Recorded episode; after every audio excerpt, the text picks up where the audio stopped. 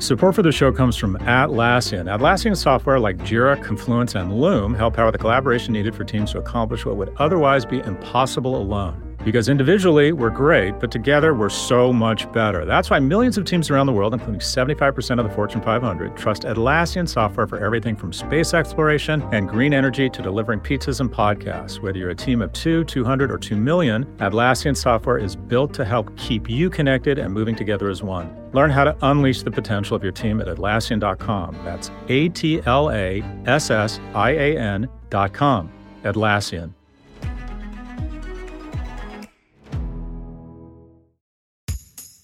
I think we can all agree the current political moment is fraught. But how does it compare to the other fraught political moments in history? It felt for a time in part of that decade like everything was falling apart young people against old people, anti war violence, peace movement.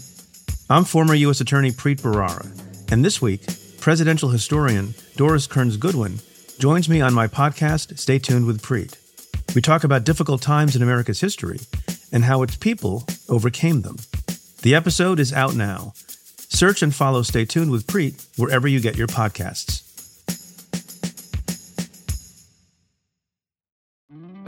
I'm Scott Galloway, and this is No Mercy, No Malice. There are few things in life that are more important than building economic security for yourself and for your family. In order to get there, work. Notes on Work, as read by George Hahn. Work has been the most important thing in my life. It's my identity and has been the greatest source of reward. Yes, my kids mean more to me now, but for 35 years, the majority of my waking hours, effort, skills, and even relationships have been focused on work. Is that dysfunctional or American? The answer is yes. Initially, my focus on work was driven by women. Specifically, I wanted to impress my mom and to gain access to a broader selection of mates. In college, as we barreled toward graduation, I registered that fairly unimpressive men received a disproportionate amount of attention from women if they drove a BMW or could host us at their parents' house in Palm Springs, Laguna Niguel, or Aspen. I secured a job at Morgan Stanley by lying about my grades and having the good fortune to interview with a guy who had also rode crew and said, Oarsmen get an automatic offer as you're willing to kill yourself in pursuit of a goal. Okay, then. My analyst class at Morgan Stanley had 89 kids. I was generously the 88th best analyst. Number 89 was, no joke, escorted out of 1251 Avenue of the Americas by the FBI and convicted of insider trading. My focus on work turned serious when my mom got sick, as I knew I would need to take care of her. Then it became an obsession when my first child was born. The nurses in the delivery room were more worried about me than the newborn or the woman doing all the work. Pro tip good health care is a function of the nurses, not the doc. I could not stand, and I was so nauseous and faint. I was processing badly the realization that four decades of selfishness and failures remaining private had come to an end. For me, being a dad meant, first and foremost, work, specifically providing economic security for the science experiment brandishing a blue wristband marked with my surname. The first two years of his life, I was barely there. The same with his younger brother. While their mom needed my support, I found no evidence babies need their dad. Yes, they recognized me and smiled, as they did with the dog, nanny, and toaster oven. Properly motivated, I turned to work. I'm not alone in looking back on life defined by work. Our work constitutes our economy. It occupies most of our time, and it determines our friendships, mates, geography, and health and welfare. English is supposed to be the most nuanced language, with more words to provide more texture to communicate. Yet it falls short on the word work, as the concept covers a surface area that the single syllable can't encapsulate. Note, I'm especially proud of that last sentence. We take this four letter word for granted, but work is always changing, and it's entering a period of particularly rapid evolution, driven by a pandemic, by technological advancement, and by global economic shifts. It's worth considering what we talk about when we talk about work. So, who works? Likely the most significant social change of the 20th century was the large scale entry of women into the workforce. In 1900, around 10% of women worked outside the home, and virtually no married women did. Today, 56% of women are employed versus 68% of men. We're still figuring out how to implement this change to the social order. Major policy debates over pre K, child tax credits, and school lunches are the aftershocks of these tectonic plates shifting.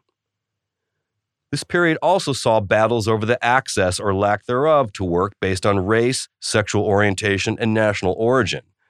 These questions are settled. Even as the white patriarchy desperately yelps for relevance, the old order has lost. We're now fighting over the terms of surrender. Good thing. Work is always changing, though, and the next turn of the evolutionary wheel will be the lengthening of the working career. Ever older workers, Americans turning 65 today can expect to live 18 more years for men to 20 more years for women. That's going to push retirement off for many who don't want to hang it up, keeping knowledge and wisdom in the workforce, but also blocking the growth and emergence of the young and innovative. For more people every year, work means a desk, a computer, and a day spent moving information around. Since 2002, the number of manufacturing workers has declined 17%. In that same period, the number of professional and business services workers has increased 38%.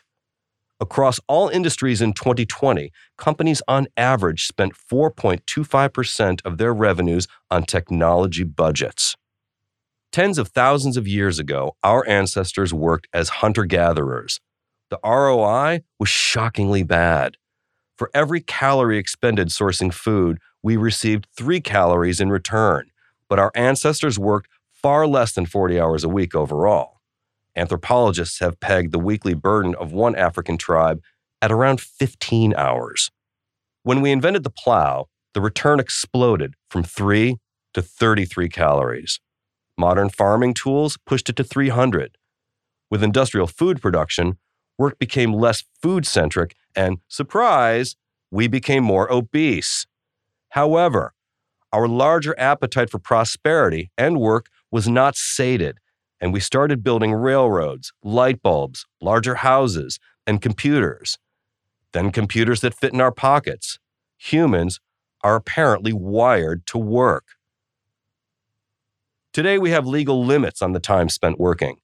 That's because by the late 1800s, the work week for many was over 70 hours long work life balance got a boost in 1926 when the Ford Motor Company introduced the 40 hour work week. Henry Ford figured out that assembly line workers became less efficient after eight hours, so he instituted three shifts per day. 14 years later, in the midst of a global labor movement, the 40 hour work week was codified into law five days to work, two days to chill. Not because that was a good system, but because that's what labor and management ultimately negotiated. The most important and widespread principle of daily life, the 40 hour work week, is the product of early 20th century industrial politics. Like an infection destroying bone, technology is gnawing at the 40 hour backbone of our work structure. No factory whistle shuts down email or Slack. Our great grandparents fought to give us the right to go home at 5 p.m., and now we worship at slabs of semiconductor infused glass that bring work home with us. Tech is dispersing another fixed point the office. The first dedicated office building was built in Britain in 1726, designed for dealing with all the Royal Navy's paperwork. 250 years later came the cubicle, which upon arrival received a New York Post headline titled Revolution hits the office. Privacy, efficiency, speed, what's not to like? Like most things, we learn to hate it. Today, office buildings are beginning to resemble the pyramids, things we marvel at that serve little functional purpose. It's easier to process data as zeros or ones, and the question is will the office resemble the before times or be all Zoom? The CEOs attempting to mandate, then walk back, directives to return to the office built their success in the before times and see remote work as a vacation or sick day. So, which is it? For the majority of companies, the answer is again yes, a hybrid. Remote work could be a huge unlock for caregivers who could save 10 to 20 hours a week not having to commute. It should also be apparent that remote workers will likely make less money and not advance as quickly. The only person we've lost at Prof G Media was a 24 year old who left us for a cafeteria, specifically the Google cafeteria, where he will make friends, get advice from mentors, and maybe meet a mate versus doing Zoom calls from a 600 square foot Brooklyn apartment. My advice to young people choose the office. For every promotion, there's two to three qualified people. The promotion will go to whoever has the best relationship with the decider. And relationships are a function of contact and proximity. If you can do your job from Boulder, it can be moved to Bangalore. Maybe we should think more about the why. We work for economic security and relevance, meaning even. Just as we have incorrectly conflated masculinity and toxicity, work has errantly been positioned as the enemy something that depletes us, a necessary evil whose tastemakers, i.e., bosses, are inherently compromised people. Yes, sometimes. However, for most young people, I believe there are few things that can solve more problems, including loneliness, stress, depression, than work. Good work. And the path to good work usually involves shitty work. As important as work is, it isn't the only thing, nor is it the only venue. We're most effective at work when we establish a universal but limited scope of what work is about. Developing boundaries is a natural part of coming to adulthood, and young people, and some oversharing olds, struggle with this. We're in a period of boundary breakdown now, as the notion of bring your whole self to work has taken hold. My advice to ambitious young people don't. It advances neither the cause nor the career. Earn wealth and influence at work, convert that into social change in the wider world. Note, this cuts both ways, applying equally to capital and labor. The species that endured for millions of years, bees, ants, etc., have several shared attributes. They cooperate, are remarkably adaptable, and they work. The temples we pray in, the media we stream, and the vaccines that protect us are a function of other people's work. Your work, whether at home or for an organization, will play a huge role in your happiness. Early in adulthood, work is a vehicle for establishing self sufficiency.